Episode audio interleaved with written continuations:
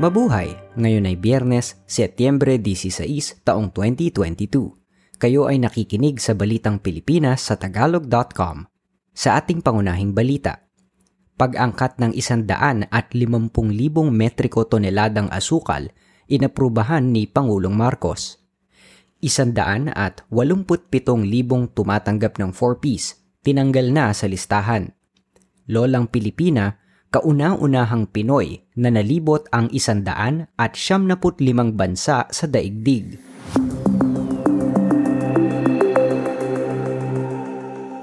Inaprubahan ni Pangulong Ferdinand Marcos Jr. ang pag-angkat ng asukal na hindi hihigit sa isandaan at limampung libong metriko tonelada para matugunan ang kakulangan sa supply at mapigil ang pagtaas ng presyo nito sa bansa. Batay sa Sugar Order No. 2, Kalahati ng kabuang aangkitin o 75,000 metriko tonelada ay para sa mga industrial users o mga kumpanyang gumagamit ng asukal sa pagmamanufacture at ang kalahati ay para sa mga mamimili sa merkado. Bago ang pagpapalabas ng Sugar Order No. 2, nagkaroon ng kontrobersya ang pag-aangkat ng asukal makaraang ipahinto ng Pangulo ang Sugar Order No. 4 na nilagdaan ng kumatawan sa kanya at ipinag-utos ang importasyon ng 300 metriko toneladang asukal bilang paghahanda sa nalalapit na kakulangan. Kinontra ni Marcos ang kautusan at sinabing bagaman at kakailanganing mag-angkat ng asukal, ito ay mas mababa sa 300 metriko tonelada. Naging dahilan ito ng pagbibitiw sa tungkulin ng ilang opisyal ng Sugar Regulatory Administration na ngayon ay iniimbestigahan na rin. Samantala, lilipad si Pangulong Marcos patungong New York sa linggo, Setyembre 18, para sa ika-77 sesyon ng United Nations General Assembly. Bukod sa talumpati na kanyang ibibigay sa United Nations, inaasahan ding makikipagpulong siya sa mga leader ng mundo. Mananatili si Marcos sa New York ng halos isang linggo at lilipad pabalik ng bansa sa Setyembre 24.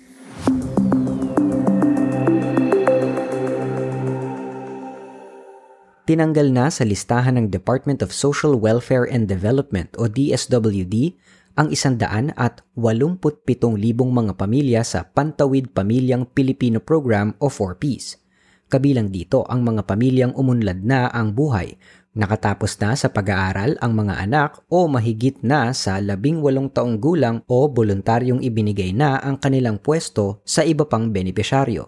Samantala, ibinunyag ni DSWD Secretary Erwin Tulfo na nauubos na ang budget ng ahensya para sa taong ito. Sinabi ni Tulfo na mababa na sa isang bilyong piso ang budget ng DSWD para sa serbisyong medikal, pagpapalibing at transportasyon. Ang DSWD ay bibigyan ng panibagong isandaan at 87 bilyong pisong alokasyon sa ilalim ng 2023 national budget.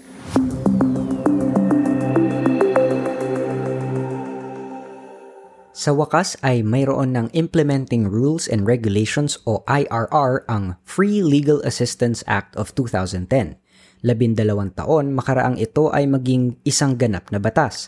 Sinabi ni Senador Manuel Lito Lapid na may akda ng batas na ang IRR ay nalagdaan noon lamang Setyembre 8 ang batas ay humihikayat sa mga abogado sa pamamagitan ng kabawasan ng buwis na magbibigay ng kanilang libreng serbisyo sa mga hindi kayang magbayad sa mga ito. Nilagdaan ito noong 2010 ni dating Pangulong Gloria Macapagal Arroyo, subalit hindi na implementa sa loob ng labindalawang taon dahil wala itong IRR.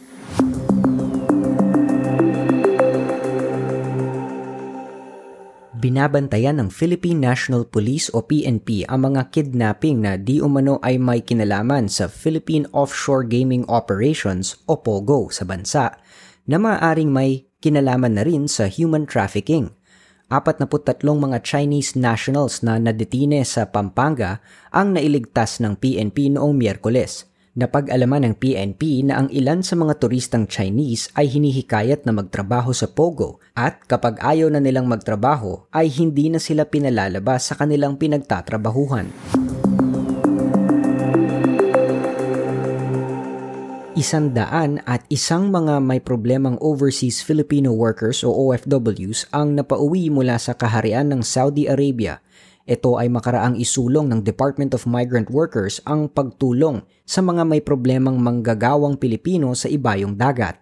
Limandaan pang mga OFWs na may problema ang nasa iba't ibang labor offices sa KSA.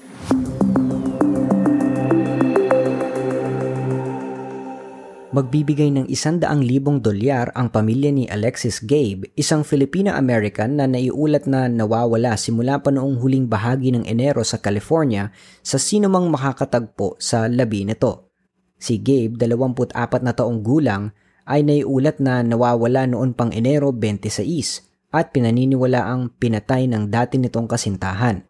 Sinasabing bumisita si Gabe sa bahay ng kanyang dating kasintahan noong gabing siya ay nawala tinangkang arestuhin ng mga pulis ang dating kasintahan nitong Hunyo, subalit nanlaban di umano sa pamamagitan ng pananaksak sa pulis.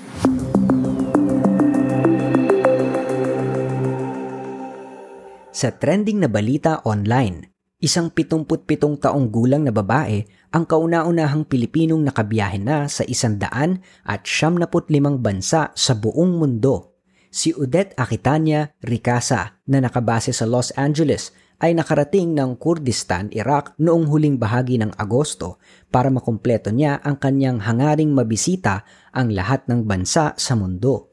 Sinimulan ni Ricasa ang paglipad sa iba't ibang bahagi ng daigdig noong 1980. Sa loob ng 42 taong pagbabiyahe, 80% ng kanyang pagbisita ay mag-isa lamang siya samantalang ang 20% ay kasama siya sa group tour. Si Ricasa na nagmula sa Quiapo ay nagsabing hindi ganoon kadali ang pagkamit ng kanyang hangarin dahil marami rin siyang problema sa pera noon. Nagtungo si Ricasa sa Amerika noong 1971 at nakapagtrabaho bilang systems analyst at real estate broker. Edad 40 nang masimulan niya ang kanyang pangarap na makalibot sa iba't ibang bansa.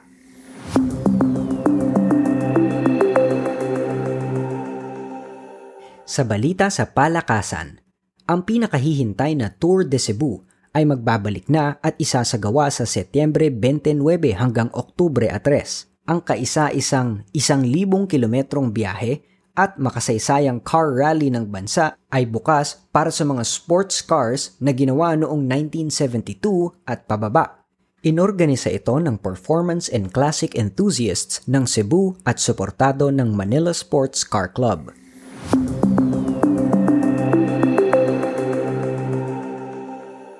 Sa balitang showbiz, nanggulat ang aktres, singer na si Vina Morales sa New York Fashion Week nang magmodelo para sa isang advocacy event na tutulong sa mga bilanggo at mga tribo sa Davao del Norte.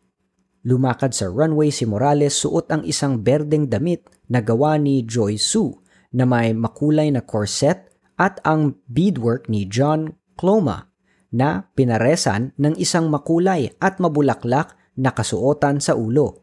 Sinabi ni Morales na malapit sa puso niya ang advocacy event dahil ang kanyang lola sa tuhod na nakapangasawa ng isang Amerikanong sundalo ay mula sa Tagacaulo tribe ng Davao del Sur. Sa kasulukuyan ay nasa Estados Unidos pa si Morales para magtanghal sa ilang syudad doon.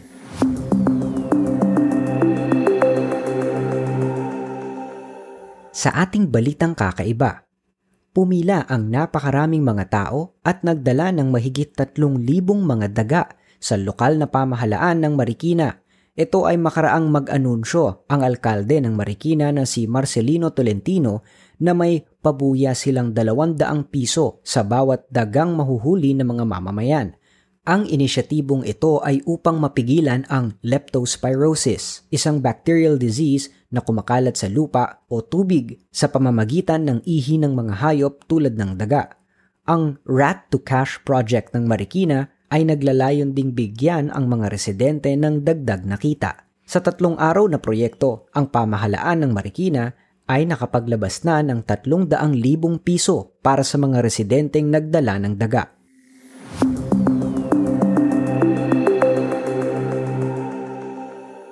At yan ang kabuuan ng ating mga balita ngayong Setyembre 16 taong 2022 para sa tagalog.com.